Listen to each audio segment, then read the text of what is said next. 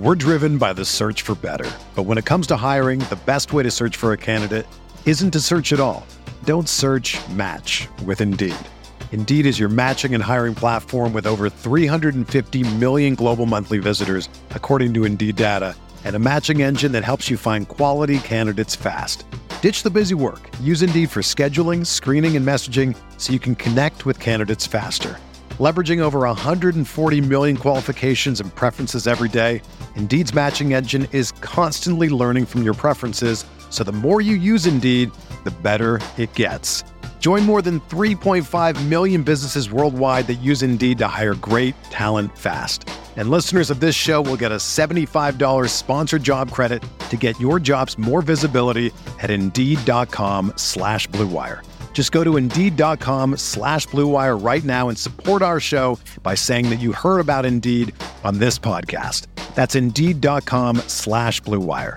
Terms and conditions apply. Need to hire? You need Indeed. Powered by Bet Rivers. We got Terrence Oglesby, Kevin Sweeney, T.O. By the way, we got boots on the ground at the Battle for Atlantis. That is not a green screen, folks. That is the real live setting.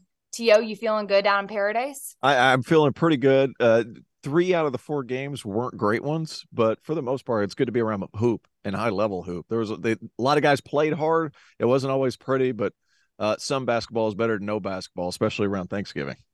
Ain't that the truth? Kevin Sweeney, you look like you're in your house, just cozied up. You just watched Northwestern lose a heartbreaker. How we feeling?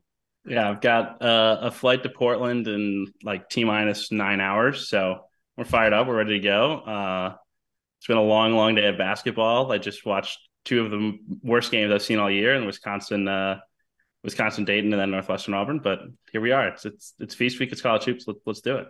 It's Feast Week, it's college hoops, and it's time for our toast of the night. So, gentlemen, grab your drinks and we will go around to toast whoever we want to toast. I'm going to start so no one can steal mine. I'm going to toast the Big Ten tonight, uh, specifically Wisconsin and Northwestern for finishing both of their final scores at 43 to 42. So, to low scoring games, cheers, gentlemen. Get it out of your system now. Riveting basketball there in the Big Ten. Riveting give credit where credit's due. T.O., what we cheers in? So I'm actually going to cheers the first game of today here in Atlantis, NC State and Kansas. It was borderline the only watchable game today. So cheers to them. There was actually offense in that game. Got you fired up for the rest of the day, only to watch Wisconsin in game two. So thank God that first one was able to hold me over for the next three games. Cheers to those two teams. That was a lot of fun. Love it. Cheers and I will go with uh, my cheers is to, to, Phil Knight. I know his birthday is not for a little bit, but this is his big uh, big 85th bash. We're bringing 16 great teams to the city of Portland for the next four days. So Feast Week's been going strong. Maui's been great. It's been great to have it back at uh, Lahaina Civic Center. Um, but this is a, a 10 post event in the uh, non conference season. So happy happy birthday, Phil, and hopefully uh, hopefully get some good ball this weekend. Phil and, che- and, and oh. cheers to cheers to canned water something you don't see all too often. Cheers to canned water. I'm big on canned water. I love it. Well, I wonder if they have any canned water in Maui. I feel like that's a place that they would have some canned water. Championship game, Arizona, Creighton. It was actually a fantastic matchup. Arizona ends up winning by two. T.O., we'll start with uh, you. What have you seen out of Arizona and Creighton this year in regards to what their ceiling could possibly be this season? Uh, I I've really like this Arizona team. I'm not sure I love this Arizona team yet. Why? I, am not sure their depth is quite where it was last season, and the length isn't quite what it was last season. That being said, I'm a sucker for a too big starting lineup between Oumar what, what, below Ballo Ballo. Ballo. Ballo, excuse me. I my pronunciation and my syllables are all over the place. But that being said, uh, two big lineups. I love it. Uh, Tubelis is one heck of a player. I love how he runs, and Kirk Kriisa has just improved. I, I, think he has taken a step in the right direction as far as his composure is concerned, and he just continues to impress. I love this team to the second weekend, uh, just simply because I'm not sure the depth is where it's supposed to be. A lot of people are probably going to come back at me like that. I didn't get to watch today's game all the way through, so give me a little bit of leeway there. That being said, uh, still a very talented team, and Tommy Lloyd does a terrific job with them, mixing up playing fast and then slowing it down and getting some things out of your offense. Arizona's really good. Are they better than a Sweet 16 team? It's possible. That ability to control pace is going to be huge, especially down the stretch. Sweeney, I know you exactly. were locked into that one. Arizona with 48 points in the paint. What did you see out of the Wildcats? Yeah, I thought you know Ballo will be the story, and he he was awesome. His ability to run the floor was really impressive. Obviously, Tubelis is known for his ability to put pressure on the defense, kind of that Gonzaga Gonzaga style of offense where they push the bigs down the floor and, and really put pressure on you. But Ballo was just so tough you know, you just couldn't guard him one on one. And Kalkbrenner, as good a rim protector as he is, really had no answers. And so I was impressed with that. I was really impressed with the maturity uh, of Kerr Kriisa. This is a game, right? Like, think about him last year and how up and down he was, and how much big moments became more about him at times than about Arizona. And he, I think, got so hyped up to try to make a big play that sometimes it hurt the team. And I just felt like it was so different today, his mentality uh, and his ability to to run the team. And, and, they need that because I just felt like last year with Mathurin and especially with Dalen Terry, they had a couple of guys that they could trust to kind of take the temperature down in the room a little bit with when Kerr was that. a little bit hot. And I just thought that the Kerr was much more mature. He looked like a leader today. And I don't know that we saw that last season. Um, this seems really, really good. I think they do have Final Four upside, especially as guys like Kylan Boswell get uh, fully acclimated. I mean, he's a reclassified kid. He was injured in a lot of the fall practice time. I think he'll be a nice bench piece for them in time. And and, and I just think they can overwhelm you in short spurts. I think that was something that was so obvious in both the San Diego State game and the Creighton game, where both those teams kept making runs, kept pushing back against Arizona. But you can play them even for 18 minutes, but there's going to be that two minute stretch where they blow you away for eight or a 10 0 run. And when that mm-hmm. happens, it's just so hard to beat them. So I'm really impressed again to lose two first round picks and a, a high second in Christian Koloko, who's a rotation player in the NBA right now, and be where they are is a testament to the job that, that Tommy Lloyd has done. But I just I, I just couldn't have been more uh, impressed with the way that they handled some of the highs and lows of one of the highest intensity situations you can be put in in, in early season college basketball in Maui. How about how about Ballo's journey to having this game? Like this was a top twenty kid recruiting wise, uh, coming into college, and he, was spending all times playing for Mali's national team. Had some great showings. Goes to Gonzaga, doesn't play. Comes to Arizona again and, and plays sparingly and just sticks with it. And dude is huge. Uh, and if you look, if you look comparable to Ryan Kalkbrenner, you're a big guy. And uh, as far as size, he's a walking refrigerator, as far as I'm concerned. This is a big man. Uh, but I love what you say about Kirk Kriisa. Uh, having other guys around him to take the temperature down last season, it looks like he's taken that step. When I refer to depth, what happens if Kirk Kriisa gets in foul trouble and has one of those nights, which he's been susceptible to in the past, right? Has he really taken that step from a consistency perspective to be that guy all season? That's TBD. But Kylan Boswell, I think he needs to take that step just in case Kirk Kriisa needs a breather. Boswell's not quite there, but he is talent. I'm going to go back to Ballo for a second. 14 for 17 from the field, 13 boards, 30 points. We've talked about this is the year of the big. Where does he rank? Kevin Sweeney, we'll start with you in regards to your top big men in the country. Yeah, I think he's a tier behind the Dickinsons and the Trayce Jackson Davises, obviously the Drew Timmies and the Tshiebwes, because I don't think an opponent is going to build their whole game plan around Ballo. But I think that's one of the things that makes him so effective mm-hmm. is that you can't consistently throw double teams at him. Uh, you can't build your scout around him because look, you have two really good guards in Kerr Kriisa and Courtney Ramey. You have one of the best power forwards in the country in, in Tubelis, who not only is really skilled, but he's also a great rebounder. And I, I just think it's going to be really hard if Arizona can get a one on one on the block for Ballo anytime they want because he's going to be tough to stop in those situations because he is so big, he is so imposing, and he's got really good skills. You know, he's got good feet and, and really soft touch around the basket. And I think when you combine that, he's going to be incredibly productive for, for, for this Arizona team. What about you, I think another thing you look at it, I think Courtney Ramey plays a really nice role for this team. And he's not forced to do as much off the dribble as he has done in years past because they have so many other guys that can do some things for him. I thought he played terrific against San Diego State. And for him to just be out there and do what he does, like he's a bucket getter. Like his role has been simplified there at Arizona, and he has benefited because of it. Now I'm not sure what he ended up with today against Creighton, but I thought that first game against, or not the first game, but against San Diego State, I thought he was terrific because he settled into his role, hit shots, didn't force the issue. And it's something that we didn't necessarily see all the time when he was at Texas. We got Rob Doster here talking in the comments. Arizona, Houston, Texas, top three in America. Prove me wrong. Can you prove him wrong right now with that? I think Arizona, Texas, and Hugh. He said Arizona, Texas, Houston. Where's Virginia in there? Virginia's got to be close. I, I have no arguments against those top three right now. Right now, there's a lot of teams that are going to get better as the season goes on. A lot in the SEC, in my opinion, but it's hard to argue against those. Yeah, I, I had someone ask me today, you know, is Houston the favorite to win it all? And I said, look, like I think if you played an NCAA tournament right now, Houston would be a clear favorite. And I think teams like Texas and teams like Creighton in Arizona and even Arkansas, who I thought played a whale of a game yesterday, had a, a great chance to win.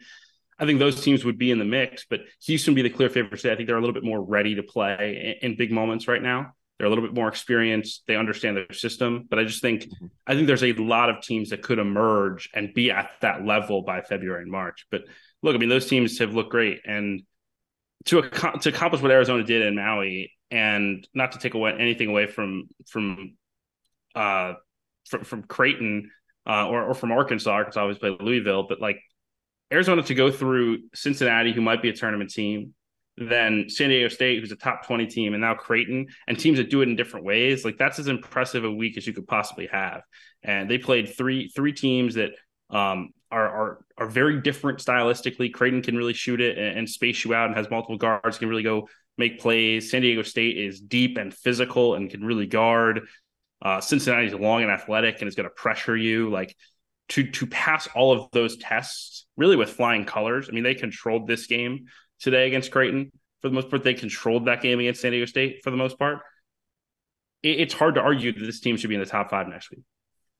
And to your point, Kevin, playing three games in three days is exhausting. I mean, you're in that gym, you don't have a ton of time to recover. TV time's dictating everything. You're not exactly used to Hawaiian time. So, to that point, to be able to have the maturity, the chemistry to be able to turn around and compete against different styles and accept accept the scouting report, To is pretty impressive. Oh, absolutely. And they're hard, guys. So basically, you have to rely on what you do and Arizona was able to rely on what they do because they play fast. They have huge dudes and they use those huge dudes. And then everything is kind of filtered around them. I, I think it all comes back to point guard play. And I hate to hit the button because Jeff Goodman always hits that point guard play button. But it's it, Kerr Kriisa being that guy and turning into that facilitator and it, knowing the difference of when to attack as a scorer and when to attack as a playmaker, I think sets them apart right now. And having that kind of experience from last season and learning from some of his mistakes has definitely paid dividends. And I think pivoting like through the rest of Maui, I think that was one of the things that made this tournament so fun. Was the point guard play, right? I thought Darrion Trammell showed some really good things for San Diego State. Mm-hmm. Um, Anthony Black has been tremendous for Arkansas, way ahead of schedule for where I thought he would be in terms of his ability to score the basketball, his ability to uh, make plays even without Nick Smith, who I think will be their best player in time. Um, and then Ryan Nembhard, who looks like he's made a leap, and really this whole Creighton backcourt. I, I think the thing that stands out to me about all of all, these four teams that have really shown out in, in Maui uh, is the fact that they have multiple guys who can really make plays. Right with Arizona, it's Kriisa and Ramey, two guys who have you, you could put in a point guard and you would you'd be able to you know figure it out. With Creighton, it's Scheierman, Nembhard, and, and Trey Alexander, three really good point uh, you know guys who could play play point, play on the ball. Even Farabello, who, who did that some at TCU. With Arkansas, it's Council uh, and, and, Anthony Black, and eventually Nick Smith, and then San Diego State with guys like Trammell and um, you know some of the the Matt Bradley, who's not necessarily point guard but can be ball dominant. Like all these teams have multiple dudes who can obviously go get a shot, but who can make good decisions with the basketball. And I think that's why these games were so high level and it's why all four of these teams, I think, have a chance to be very, very good second weekend or better type teams uh, come March. I do want to take a moment to talk about Creighton because they really impressed me watching them throughout this tournament as well. You mentioned how great that backcourt's been, and then you have the front court with Kalkbrenner as well. To me, they're a pretty complete team for this time of year. I mean, we're three weeks into the season, and it normally takes teams a lot of time to get that type of chemistry. I was impressed with how hard they play, with the ability to get into the lane at times and then kick out to open shooters. What right now is the most impressive thing about Creighton, and what do they need to improve in order to make that run in the Big East, T.O.? I think the biggest thing is how quickly Baylor Scheierman has just fit right in. Mm-hmm. I mean, like a glove. They had Ryan Hawkins there last year. Baylor Scheierman's a better version of him. Probably not as big, but he's rebounded really well. And and I think when Ryan Nembhard went out last year with the injury in February, Trey Alexander being on the ball for the duration or the rest of the season after that, I think only benefited him. And so he you see he's a long guard who can play with the with the ball, without the ball. They have so many different guys, and it, you guys alluded to it. The multiple guards that can handle and make decisions. Right? You look back a couple years ago with Baylor, one of the best teams that college basketball has ever seen, in my opinion. Multiple guys that could break down a defense, get past that first line, then make decisions, and they can all make shots. And then at the end of the shot clock, you have a guy in Arthur Kaluma who can make things happen. He can get his own look with five five seconds to go on the shot clock. I think that's significant.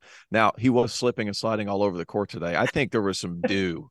There was some serious dew on that court. Once the dew situation is figured out, I think he's going to be a lot more effective for him because I he's a big, strong kid who can shoot over the top. He's got a nice looking shot. Like he's somebody that you need that guy because when you get to the NCAA tournament, you get to the conference tournament, you're so well scouted at that point. It comes down to one on one playmaking. He gives you that element as well. They are just so multidimensional in how they can attack you offensively. And you know, with Kalkbrenner defensively, they're going to be as good as anybody because they can get up in pressure knowing that he's back there behind. Yeah, I thought I, I was, I, I love Scheierman. I mean, I think I think of him almost as like the best connective tissue piece in the country, where he's the thing that makes it all come together. He doesn't need the ball in his hands to make plays. He's not a guy that uh, is going to have to take 10 shots every game, but like the ball keeps moving. It, it doesn't stick with him. Uh, he can guard multiple positions. He's big and physical enough to rebound up a spot. Um, and he can shoot it from deep. I mean, he's not. Dude, he hit one from the mouth. Yes. From the mouth, not the full Maui, but he hit it from the mouth. Like the there was one shot and dude, you you knock one down from the mouth, you are a serious dude. He you know when you're a shooter, when you can ball fake from you see where that T is right behind me? You can ball fake from the T and dudes bite. Like it, it, he was unbelievable. He ball faked from almost a jump circle. Guy bit. He drives by, makes a play. Next play down, I'm like, that was a crazy. And he shot it from there and made it. And that like, thing gets out of his hand in a incredible. hurry too. Gets out of his hand in a hurry. I think the mm-hmm. one thing you worry about with Creighton is their depth. I'm talking about Arizona. Like I'm Ryan Kalkbrenner this week, three games in three days, plays 30, 38, and 35 minutes. Right? Like, is that sustainable? I mean, he looked like physically ill at points during this this Arizona game today. I mean, I I I just worry. I, I think three Fred games King, in three days, Sweeney. Three yes, games in three days. I get it. Like Fred, like Fred King uh, is super talented. And I, I think in the moments he's gotten on the floor, you see the upside with him. Yeah. But I hope he can eat 10, 15 minutes a game come conference play. Maybe in the NCAA tournament, you're going to need Kalkbrenner to play 30, 35 a night. But like, I don't think this can become habit that he's playing 32, 33, 34. I mean, that's a ton for a big, especially uh, a guy who's, um, you know, asked to do so much on both ends of the floor as Kalkbrenner is. So and he's had uh, some injury history. Yes, has had some injuries as well. So I think they're okay in the backcourt depth wise because I think Farabello can just kind of come in and spell whoever wants to st- take take a breather, and I also think Shereef Mitchell will help them in time. But yeah. I am a little bit concerned at that four and the five spot, especially with Kalkbrenner. Can they just get him off his feet for a few minutes every half? Going to be interesting to see how that one shakes out. Let's stay right now in Maui. Let's talk about the other game that went down between Ohio State, Texas Tech. Ohio State comes out on top. How about Justice Sueing? 33 points, a career high. He's from Hawaii. He got to do that in front of his family. He scored in a variety of ways. And look, this is a guy that was injured the last couple of years and was able to kind of come out and really make a name for himself and is going to fit in lovely into this Ohio State defense, Kevin. I mean, put 80, 80 points on Texas Tech and Mark Adams that's a statement. I mean, they they were awesome offensively today. Obviously, Sueing was great, and he was so much more assertive than I think I've seen him really ever. I thought maybe at Cal a couple times he was able to do that, but he's always been just kind of a a second, a third option, a guy who defends and makes plays and is opportunistic. And I just felt like today in the second half, he wouldn't let him lose. And you know, driving the basketball hard, getting fouled. Um, you know, he had five assists and one turnover too, which is awesome. When you have a guy who who's as good as Justice Sueing is, and then you have two freshmen playing as well and as mature as Brice Sensabaugh and Bruce Thornton are. Like that's that's that's a really good team now. They could be re- way better in, in March. Like Bruce Thornton's a freshman. He's built like a senior. Like if you looked at Bruce Thornton, you would you would not think in any way that that kid is in his first two two weeks of college basketball. He played 39 minutes against Texas Tech's defense, a defense that is known for forcing turnovers, nor, known for creating havoc. He turned the ball over two times. Like that is awesome for for a young point guard. And I think coming into the year, you started to, you you kind of wonder with them would likely be the full time point guard. He's such a versatile, unique player, but he's not a guy that you really want dominating the basketball. And for Bruce Thornton, a freshman, to navigate Texas Tech on in three on the third game in three days, the way that Bruce Thornton did, I, I was really impressed. So to have him and the scoring pop that Sensabaugh brings, those guys are going to continue to get better. You have Sueing, you have the toughness with Key on the inside, shooting with with Sean McNeil. This team is very complete. We'll see if they guard. I know that's been a problem in the past, and I didn't think they were great today on that end of the floor. But offensively, they are going to be a nightmare to try to guard. Bruce Thornton Bryce, kind of uh, to me like a running back, by the way. Anytime I look, yeah, I was going to say yeah. he could be playing. Doesn't he look like back. running back? Yeah, that's what They're I was banged up say. there. They could they could use him. Yeah.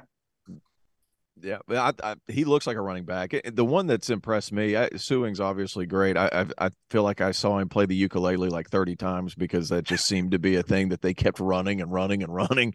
But uh, no, good for him. Athletic, left can get to the rim. If you have a guy that can really attack off the bounce or within one or two dribbles, that's the kind of guy that can give Texas Tech and that no middle defense some trouble. Uh, so there, that's obviously why he goes for 33, right? Because he can make things happen quick, doesn't take a lot of time with the ball, and he attacks right away. The other guys, I, I feel like Ohio State's they're in that that tier where I, I feel like that's a team in the Big Ten that's going to get better because of that youth. And uh, I, I think Brice Sensabaugh is a dude. Like he has really worked on his body. He's he's lost some weight. Uh, he's able. He's explosive. He can create off the bounce. Like he has turned into a dude. He was a top 50 pro, uh, prospect coming out of high school. I saw him play. He was a little, I'm not going to say the word overweight. That's not the right, but he was a little soft compared to what he is now. And he is, his body looks great. He's trimmed down a little bit and he has gained some explosiveness as a result. And he's just blossomed. I mean, that, that team, as the season goes on, Ohio State, I'm looking at them, you know, are they at their best in January? I don't know. Are, are they at their best? It, if they can continue to get better, I feel like that team is a top five or six team in the mm-hmm. Big Ten. If they're going to mm-hmm. get better, though, Zed Key has to be better than two for five because he's the type of player who Ohio State seems to want to really incorporate and be, have a huge identity within the offense. And he just hasn't quite been able to establish himself as that guy yet, Kevin.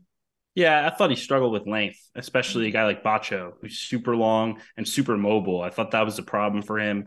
And it, again, it doesn't get easier in the Big Ten. I mean, you talk about the length. You're big. You got, I mean, you're going against some of the best bigs in the country.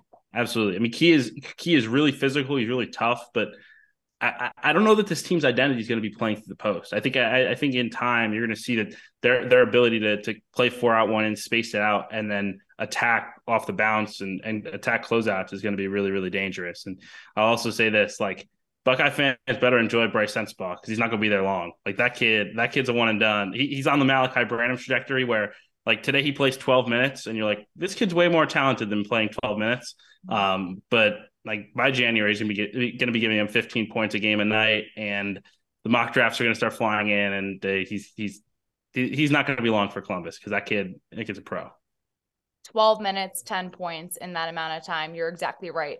My one concern for these four teams that we've talked about so far is the lack of depth. And I know you guys have brought that up, but look, Texas Tech played six players for double digit minutes, as did Ohio State, as did Creighton. So is that more so a product of it being early in the season and coaches still trying to figure things out? Or do these teams truly lack depth to you? I think some of these coaches in these high level tournaments don't quite trust their young guys yet. So I think it has a lot to do with that. Like Mark Adams has some talent in his freshman class, and he is not quite ready to let those guys go yet. Right. I, I think that's a big part of it. And and this is obviously when your reputation's made. This is why the Big Ten gets so many teams in the tournament every year because they play really well in November and December. Uh, how many teams made the tournament last year, Sweeney? Do you know? From which league? Big, Big Ten. Ten? Well, Big Ten. Nine. Big Ten was nine. Yeah. Nine. How many got beat in the first round? Seven. I think uh, six or seven. Yeah. Okay, so seven? there goes my point right there. Just more on the Big Ten slander, but but just because these guys is this yeah. is when they develop their reputation going into the tournament. They play really well in November, December. However, some of these teams in these bigger tournaments, they're a little more apprehensive to put their freshmen in, right? So I think that's a big part of it. We're driven by the search for better. But when it comes to hiring, the best way to search for a candidate isn't to search at all. Don't search match with Indeed. Indeed is your matching and hiring platform with over 350 million global monthly visitors, according to Indeed data, and a matching engine that helps you find quality candidates fast. Ditch the busy work. Use Indeed for scheduling, screening, and messaging so you can connect with candidates faster. Leveraging over 140 million qualifications and preferences every day, Indeed's matching engine is constantly learning from your preferences, so the more you use Indeed, the better it gets.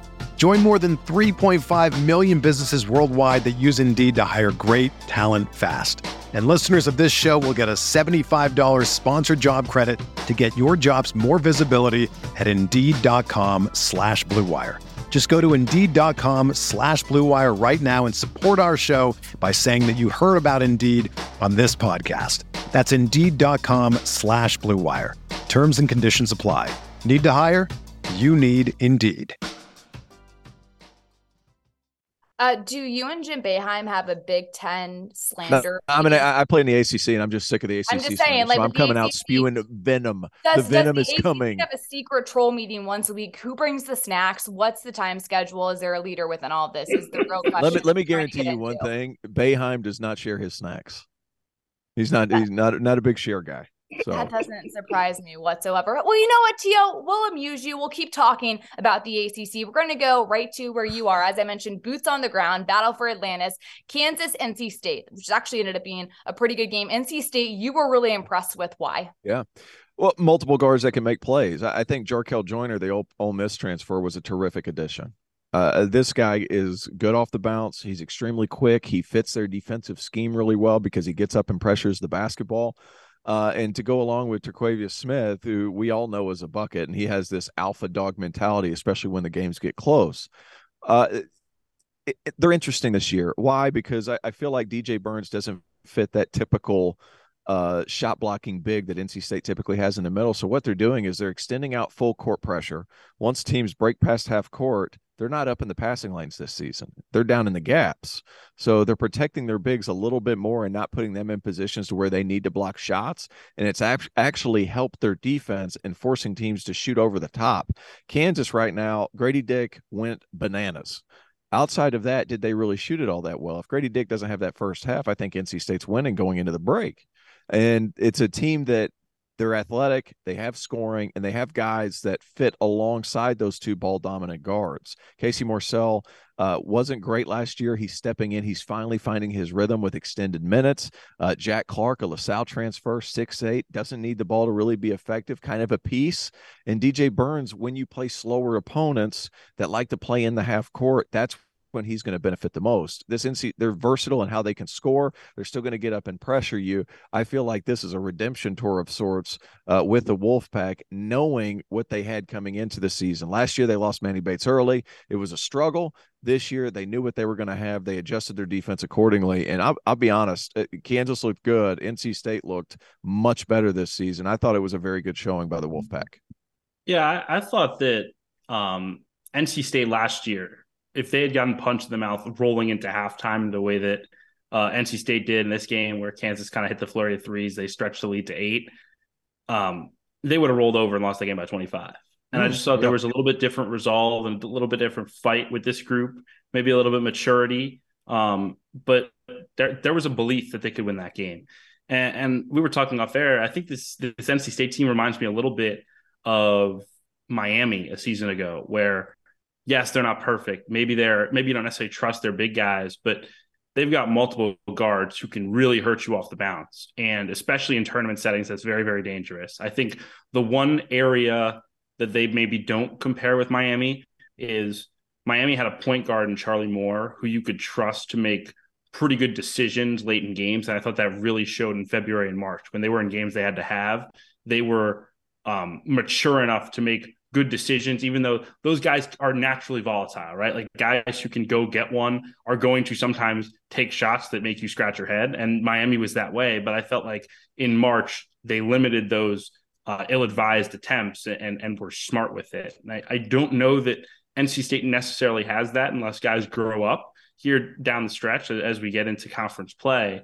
Um, but I think stylistically, this team can do a lot of the things that made Miami dangerous, where you know it's just hard to guard when you have multiple guys who can go get one, and there might not be a better guy at just clearing out and going to get going and getting a shot in the country than, than Terquavion Smith. He, he is really really dynamic, really really explosive, and he, he wouldn't let him lose down the stretch. Made made a ton of really really good plays to get them you know to the free throw line, keep them in that ball game in the final four minutes, and just didn't have quite enough down the wire to beat a very good very good Kansas team.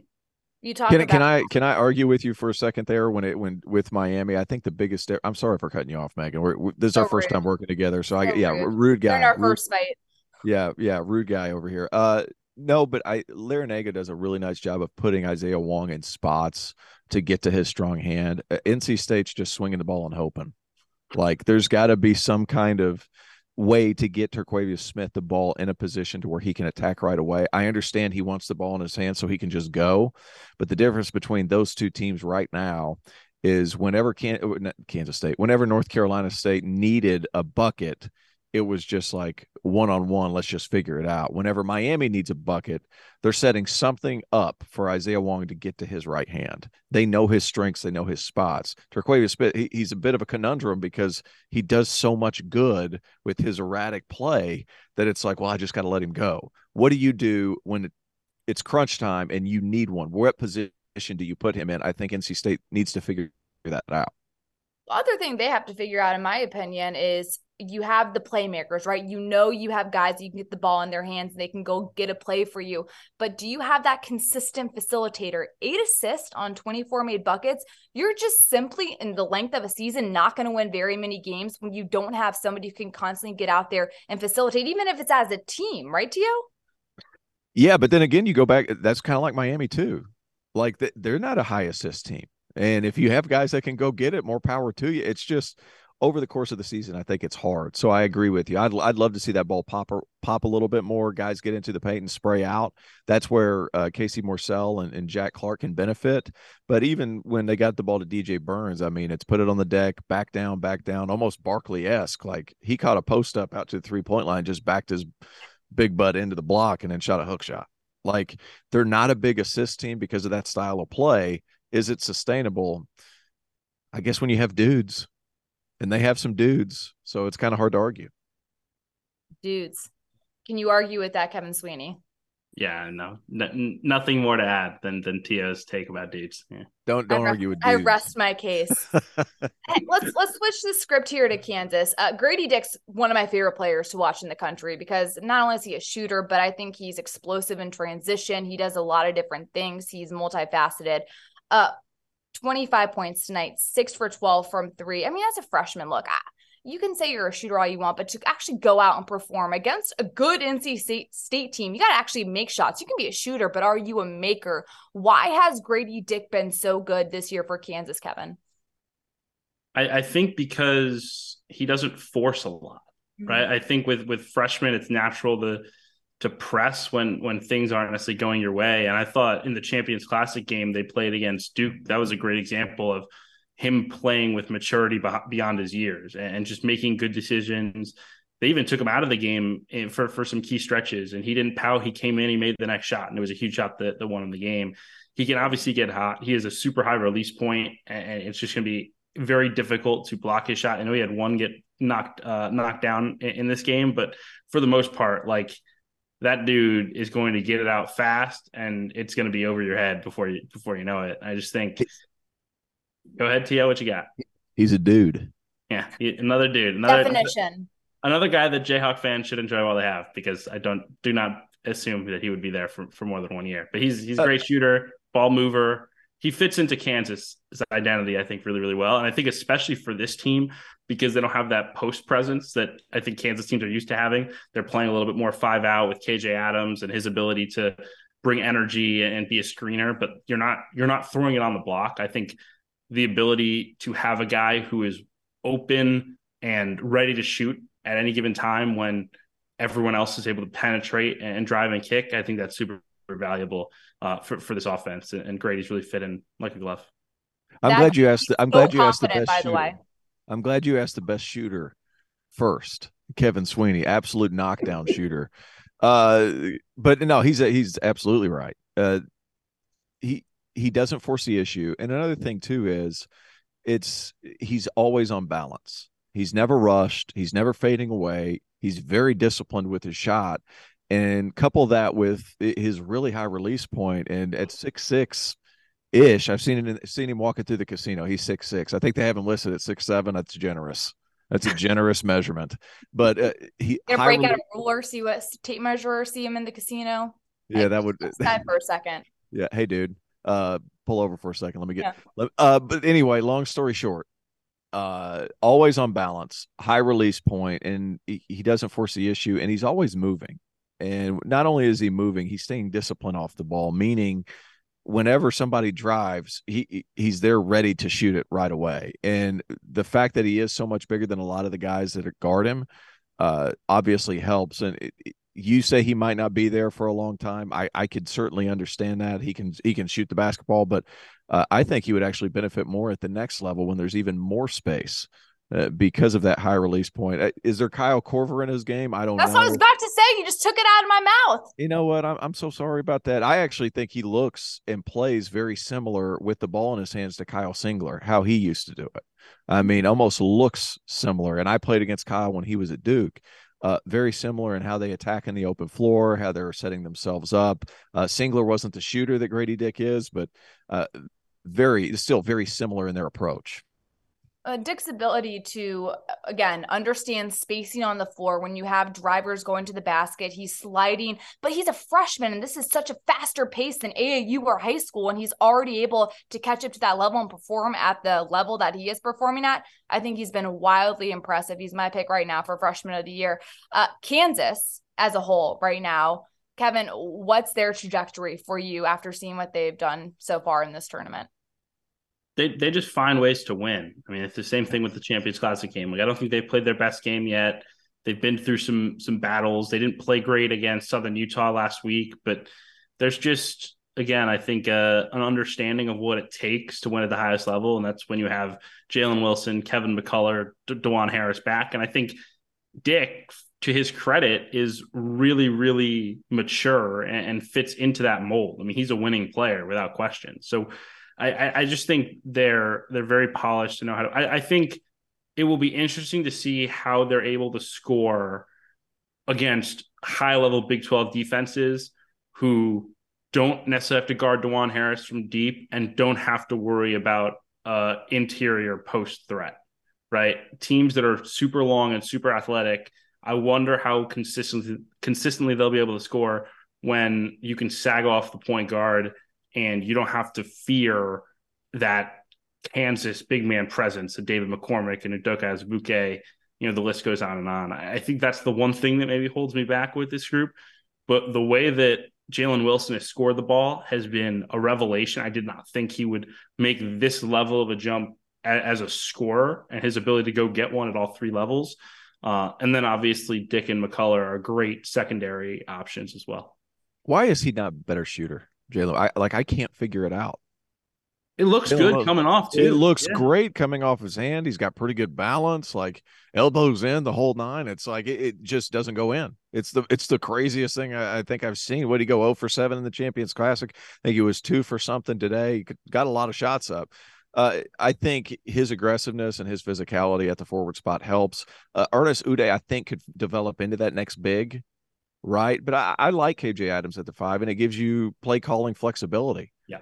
Like with different five men, one guy that facilitates more so on the outside, another guy that functions better on the interior. And depending on who's in there, that obviously helps things. But uh, Dajuan Harris, man, people don't appreciate that kid enough. Like he's guarding his tail off. He makes shots around the rim that uh, there's a couple of floaters and stuff, guys. Like that he had no business making and for some reason he is just crafty around that around the rim and just finds ways to score and he's an excellent passer as well uh, they just move the ball it helps when you've had a coaching staff that's been together for a long time that helped Bill Self while he was not there. But any Bill Self coach team is just going to find a way to win. I mean, it, I, I had a conversation with somebody earlier today. Whichever team, if talent's comparable, whichever team is able to find easier shots consistently is typically the team that wins. NC State made a lot of tough shots. Kansas just kind of found ways to find catch and shoot opportunities, how to use pick and roll to get some floaters. Like I think that was the biggest difference when it came down to it. Uh, you know, a team that couldn't really make shots today were neither Wisconsin nor Dayton. That was a 43 42 final score. Final score, gentlemen. Uh, Northwestern and Auburn also ended up having that exact final score as well. So the two lowest scores in Division One basketball so far this season. Uh, Wisconsin, though, To still finds a way to win. Now, what are they doing? How are they doing it? Nobody knows, Meg. Nobody I mean, knows. It, it, it, was such a. It, it got loud in the gym, and one of the reasons it got loud is because it was such a relief when neither team scored. Like it, it was unbelievable. It was not pretty. And and after coming uh, Kansas and NC State, like that was a high flying up and down game. But give credit to Greg Gard. I, am hating a little bit. I get it, but uh, like he he find you want to talk about finding a way to win. Like that was a grubby game. They kept finding ways. Uh, Chucky Hepburn was fine. Like their whole team was just fine, but they just keep finding a way. And a win's a win. Ugly win's better than a pretty loss. That's for sure. And Dayton will attest to that. But Dayton, they have some guards. They're small. Uh, they have some bigs that'll be okay, I think, in the A10. But I, I think all in all, uh, Wisconsin was just a little bit better. Uh, and that, that was hard for me to say, but it was just they had some guys that can make some things happen, but it was an ugly game all around. And it kind of took the air uh, out of my, my sails because I was really excited after game one. And then I almost fell asleep in game two, and I was courtside. Oh well, in that case, it's a massive well, yikes. Well, for Dayton, it's hard. It's hard to win games, and you have 17 turnovers, Sweeney. Yeah, yeah, absolutely. I, I thought it's funny, like if you swapped the jerseys and you just said like, here's there's one team here that's a Big Ten high major team, uh, and there's one here that's like this plucky A10 team that has a chance to be really good. You would assume that the high major team was Dayton, right? They're big, they're uh, big and athletic up front. Athletic. Um, they're quick. Their guards are quick. I, I just think like you know Wisconsin like Wisconsin's ready to grind there, but I, I just think Wisconsin was more prepared to play a game like this. And Wisconsin, to give Greg Gard credit, like this is all part of the plan. Like they don't want to play 43 42, but they're comfortable in a slog. Like they're fine playing a game like at this tempo that is a grinded out finish. And I, I do think they're going to need to be better. Um, I think right now there's just not a whole lot of space for Tyler Wahl to operate. And he's so important to their offense because he can really pass. Like they're too big, Wahl and Crowl can both really, really pass. And I think that last year there was so many opportunities to do that because you had to pay so much attention to Johnny Davis. And they don't they don't have a guy that you really have to worry about like that in the backcourt. And that I think is really bogged down their offense. But the, the freshman Connor Essegian is really, really solid. Like he is going to be a pest in the Big Ten for, for four years and be a really good player for them. Uh, they're going to need him to score the ball consistently because they just don't have a lot otherwise. Like Klesmit is tough and can make threes, but he's not a guy you really want to call his number. Uh, you know, Hepburn, again, I love Chucky Hepburn. He's tough as nails. He's a consummate point guard, but he's not Johnny Davis, right? He's not a guy who's going to get 18 or 20 in a game. So they really need guys like Essegian to take the pressure off a little bit of, of Wahl and Crowl and give them room to operate. So Essegian reminded me a little bit. Now he didn't make shots, but his movements, how he shot it, poor man's Kyle Guy. Okay. Poor man poor man's okay. Kyle Guy, how he moved, how he looked for his own shot. Like I think he was player of the game and what he shoot two of 13 or something like that, like or three of 14 or something. Like hunts his own shot. He's going to be a really good player in time. He's got to find a way to be more efficient. That offense in general needs to find a way to be more efficient. I think it comes down to Essegian and uh Klesmit. I, those guys need to hit shots to space it out for Crowl and some and Hepburn to be able to operate. Like you got to have other guys that make shots in order for that to run smoothly give Wisconsin credit down the stretch defensively. They were able to hold a big block there at the end, didn't allow Dayton to have a good look at the basket to finish it out. So that's going to be huge down the stretch as well. Uh, let's move on to uh, Southern Cal BYU. USC wins 82 76. Peterson finishes with 16 points, six for 12 from the field. Uh, what does he do well he specifically for this Trojans team? Uh, yeah sorry I, he was impressive today and he, he, you want to talk about a motor mouth? He talked the entire game. He was talking to his teammates he was talking to his coaches he was talking to the refs he was talking to himself. He never stopped talking on offense on defense during timeouts commercial breaks bathroom runs like he kept going the entire time. The guy was unbelievable and what makes him special is at six nine he passes the ball so well and he gets into the paint. He's got a funky jump shot. It comes off the the, the heel of his hand like it, it, it he hangs on to it too long, but man, is he effective.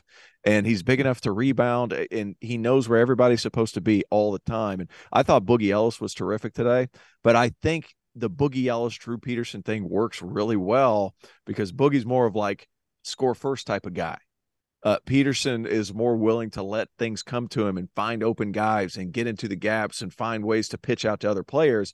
And that it, it kind of offsets itself and works really well. But man, his versatility I thought was really cool. Really impressed. He's a, he's got a narrow build and he moves kind of funny.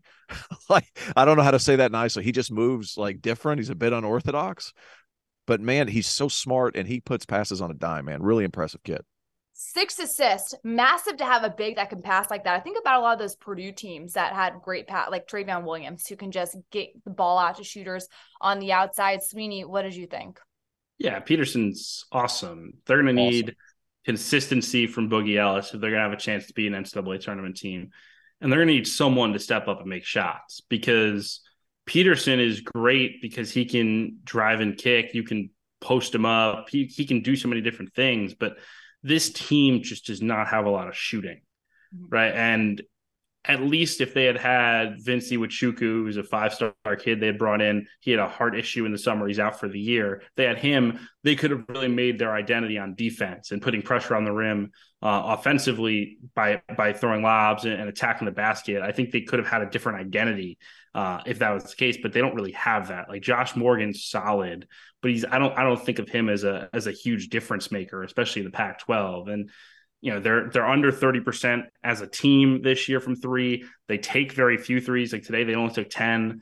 Um, mm-hmm. They need Reese Waters to make shots consistently, and they need one of these younger guards. You know, a guy like Kobe Johnson potentially, uh, the combo forward kid Trey White, who I think is not necessarily known as a shooter. 21, 22, 22. Yeah. He was a nice player. I, he's I, a I nice piece. To... But they he's got to make shots. They need somebody. They need guys who can make threes because otherwise the court is going to get tight in a hurry. I don't think they have enough to, to overcome that in the Pac-12. He was a nice player. I, I talked to several NBA scouts. Said he, he impressed today big body, got to the cup a little bit, played within himself. I, I, I thought he was a nice player. Can he hit shots? That's obviously huge. How do you think this USC team matches up against Arizona? They don't. Yeah, they need more. They need more. They need help. Uh, I, I don't know that anyone other than UCLA has the pieces in the Pac-12. Maybe Oregon. Oregon we'll see this weekend. Mm-hmm. Um, you know, they get a huge test. I thought they played pretty well against Houston. Um, on Sunday, they battled and, and kind of kept coming in waves, even though Houston uh, pushed and pushed and tried to put, put it out of reach. I thought Oregon battle will see a lot with them this weekend, but I think talent wise, Arizona is on another level than anyone other than UCLA and, and Oregon. And quite frankly, I think if you, you I said UCLA was the favorite in the preseason. I think after the, the first couple of weeks, I lean towards Arizona just because I think they have more answers. And I think that uh, Amari Bailey struggles as a scorer, I think really limit UCLA's ceiling offensively in a way that Arizona is not necessarily capped because they have so many options in their starting five to go beat you.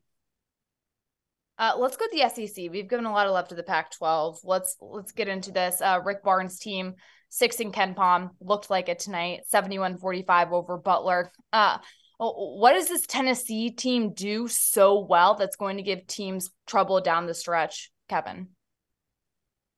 I mean, they're just massive. Like yeah. Like the, the Jahmai Mashack kid that they bring off the bench, he's listed, I believe it's 6'4, 200 pounds. There is no chance that kid is 6'4, 200. He's like insanely long arms.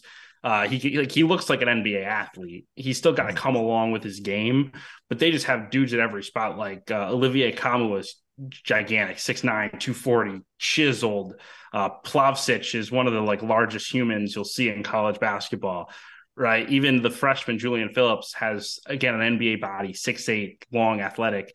They just come at you with bodies and i think they overwhelmed butler and, yeah. and butler just couldn't score. And i think that that's something that they'll be able to do even at the highest level. Again sec teams tend to be a little bit more a little bit bigger a little more athletic. I think they they won't be able to do that to SEC teams the same way they did to Butler. But if this team can find a way to get good enough guard play, and they showed it in that uh, in that tennis uh, the Gonzaga game they played as a charity exhibition. It hasn't been great so far this season. Zeigler really struggled. He got benched uh, because of it. Um, to today, I just I, I, thought it was just okay. Um, in the backcourt, I didn't, I didn't, think anyone really stood out. Like I, I love Santiago Vescovi, but like is he the type of guard that brings you to a Final Four? I'm not sure he is, and if if he's not, then I think someone like Zeigler really needs to step up and just be solid and consistent. They need to find somebody that get that gets them easy shots. I think Kennedy Chandler. Uh, we all realized how good he was. I, I, they're missing him this year because last season, if there was a made basket, Kennedy Chandler had it at the the opponent's elbow uh, as quick as anybody and that's whenever they function the best. Now, if Zeigler's not in there, they don't have anybody with that type of speed to get it there to initiate their offense that far down the floor, and that's a big part for Rick Barnes. Have a small guard, T.J. Ford, Terrell McIntyre. Uh, kid just got drafted, brain fart, forgot. It doesn't Kennedy matter. Chandler. Kennedy Chandler. You're able to get somebody extremely fast all the way down the floor to that elbow. Then you're playing against a defense that's already sunk in, and then you can move the ball quicker right? So I think that's the big portion of it.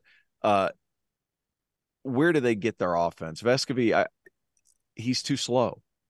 I'm just going to throw it out there. He, he he is way too slow, and he doesn't do he does doesn't just run slow. He does everything slow. As soon as if he has his feet set, he can get his shot off quick enough. But he is now one A on the opponent scouting report.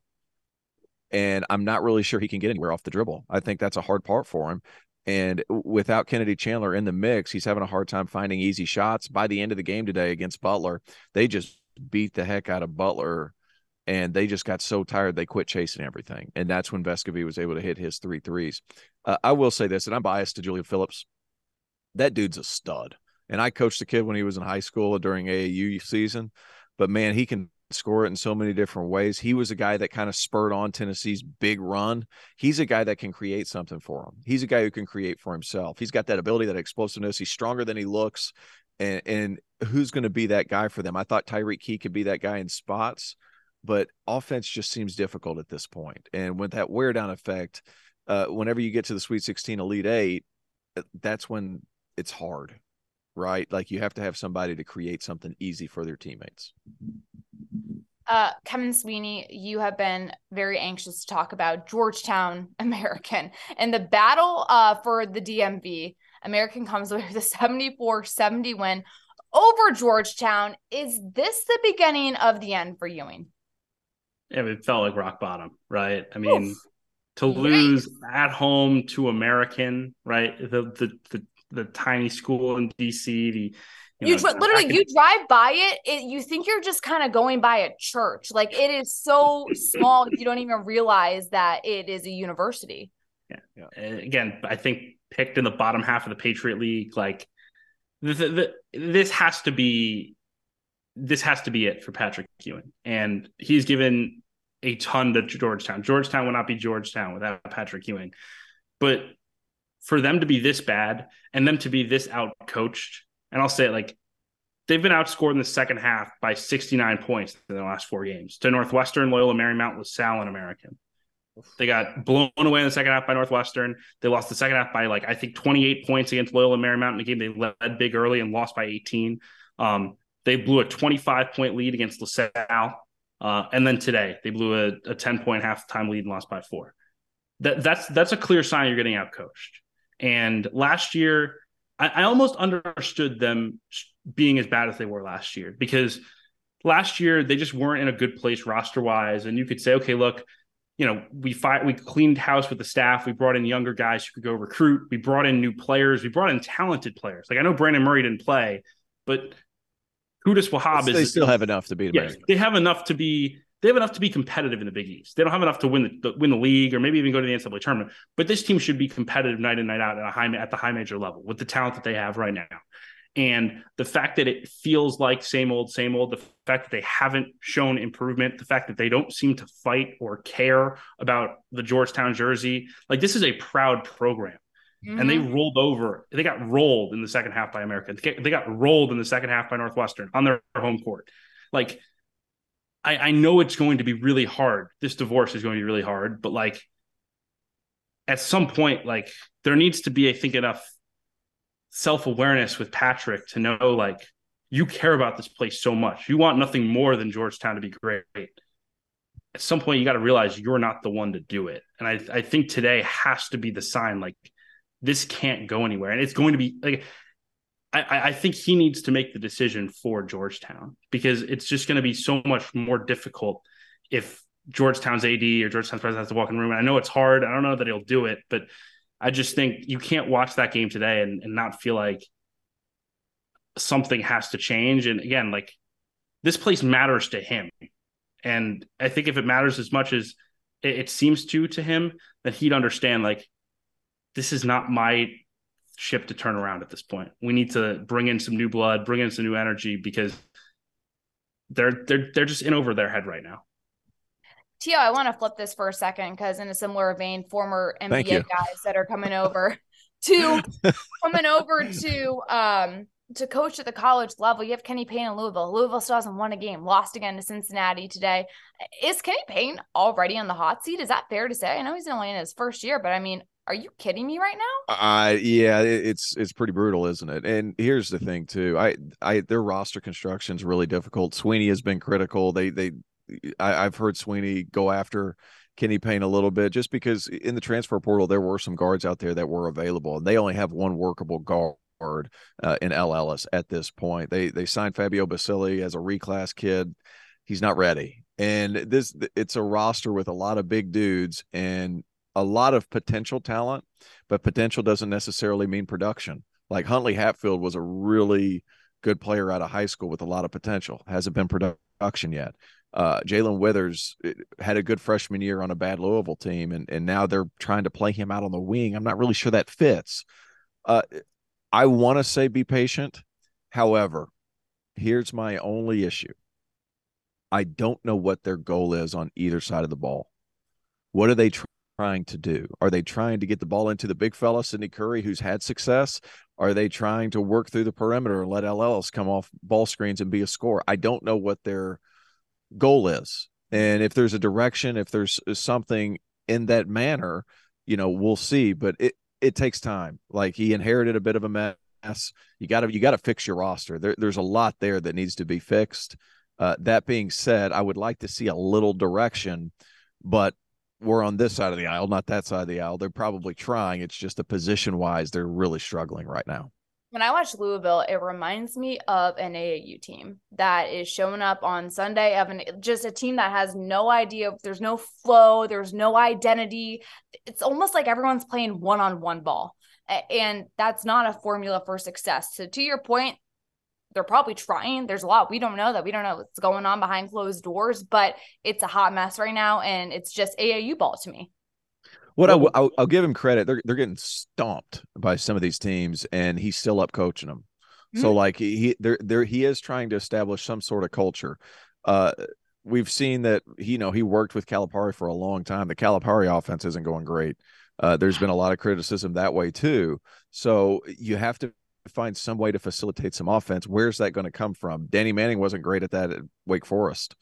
Uh, Nolan Smith has been at Duke where they've had superior talent every year like where are they going to find some offense to or, or at least a direction that that's kind of the confusing thing a whole of, of the whole bit but that being said bunch of big dudes roster needs to be better and then you could probably do something different it's going to be uncomfortable spring. I mean, regardless of whether they steal three ACC games or not, right? Like it's not going to be fun.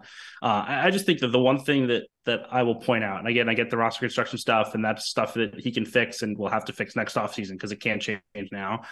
The one thing that stands out with this team that they they could do better is as soon as the winds change in the game, as soon as there's anything it feels like that goes wrong against them, the the whole stack of dominoes goes flying down. I mean, it, they they give up runs so easily because, again, I do think kind of is held on by a thread, but I just I just want to see some toughness and some fight, and again, some pride. Right, like this is a proud program. This is a program where you come and you expect to not just make the NCAA tournament, but win while you're there and go deep. And I just I just think like there needs to be some pride that this is the start of something, right? And it may it may be a team that is remembered for losing a ton of games, but show me some grit, show me some fight. You're long, you're athletic, you're you're big, you're bigger and more physical than a lot of the teams you played. Use that and do something to to prove that you like are, are ready to compete, even if you're maybe undermanned, you don't have the shooting, you don't have the the, the skill level. And it's crazy. Like Sydney Curry is known as one of the tough guys in that league. Like he yeah. is one of the tough guys, but he's so frustrated on the offensive end, it's fl- fluttered off to the defensive end. Like he is that tough guy, but everybody seems frustrated with the lack of direction. I think that's the big thing too, and it, and it all correlates, right? When it rains, it pours. Offense goes bad, then defense goes bad, and then they're just kind of letting it roll downhill, and it's tough. It's tough. So th- that direction needs to come from Kenny Payne.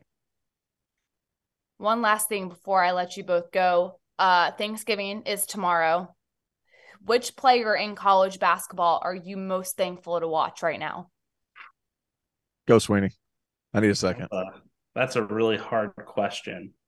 I I'll would say first. I can go first. Go ahead. Go ahead, go ahead. Give it a go. I'm going to go Grady Dick from Kansas. Uh, he's been a joy to watch so far. I love the way he just breaks off in transition. He finishes hard when he dunks. He can move well in space. He's a great shooter. I think he's got a high trajectory. Grady Dick, I'm very thankful to watch you in college basketball this year. Sweeney? Maybe it's a boring an- maybe it's a boring answer, but I'll never not love the joy that Oscar Tshiebwe plays with. I got the chance to write about him last last March and like the the genuine appreciation he has to play at Kentucky and to play on this stage and have the platform he has. It, it, it is palpable when you watch him play, and it's even more palpable when you talk to him. And I just think it, it's special to watch kids like that and all of his success, all of the money he has made, all the the stardom he has earned, it, it, it's all because of his work ethic and the combination of the work ethic and the fun that he has on the court. I just love watching him, and I always will. I'm going to go Homer. I'm going to go Homer because it was the last yeah. game that I called. Chase Hunter is now healthy and he has been really, really good, averaging over 19 points a game, five, and he's his assist to turnover ratio is insane. He's really good. I'm not sure how good that Clemson team is going to be uh, as far as make the tournament. Doesn't look great, but at the same time, like it, he's really talented. I'm thankful for him to be able to be healthy. I think that's a big thing. So there you go. There's my answer. Homer answer. Homer answer. We'll take it. We'll allow you to have it. All right, it's going to wrap it up for us. If you want to look at any of our merch, be sure to check it out at fieldof68.shop. Gentlemen, great having you this evening. Have a fantastic Thanksgiving, and we will see you all soon. Everyone is talking about magnesium. It's all you hear about. But why? What do we know about magnesium? Well, magnesium is the number one mineral that 75% of Americans are deficient in. If you are a woman over 35, magnesium will help you rediscover balance, energy, and vitality. Magnesium supports more than 300 enzymatic reactions in your body, including those involved in hormonal balance. From functional medicine doctors to mental well being and female hormone experts, we all know that magnesium is the one mineral to improve all aspects of well being and health. But which one?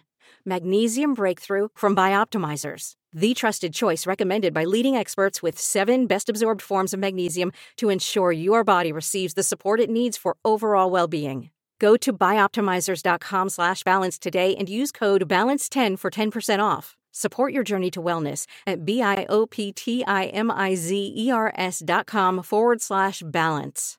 Magnesium Breakthrough from Bioptimizers, your foundation to optimal health and vitality.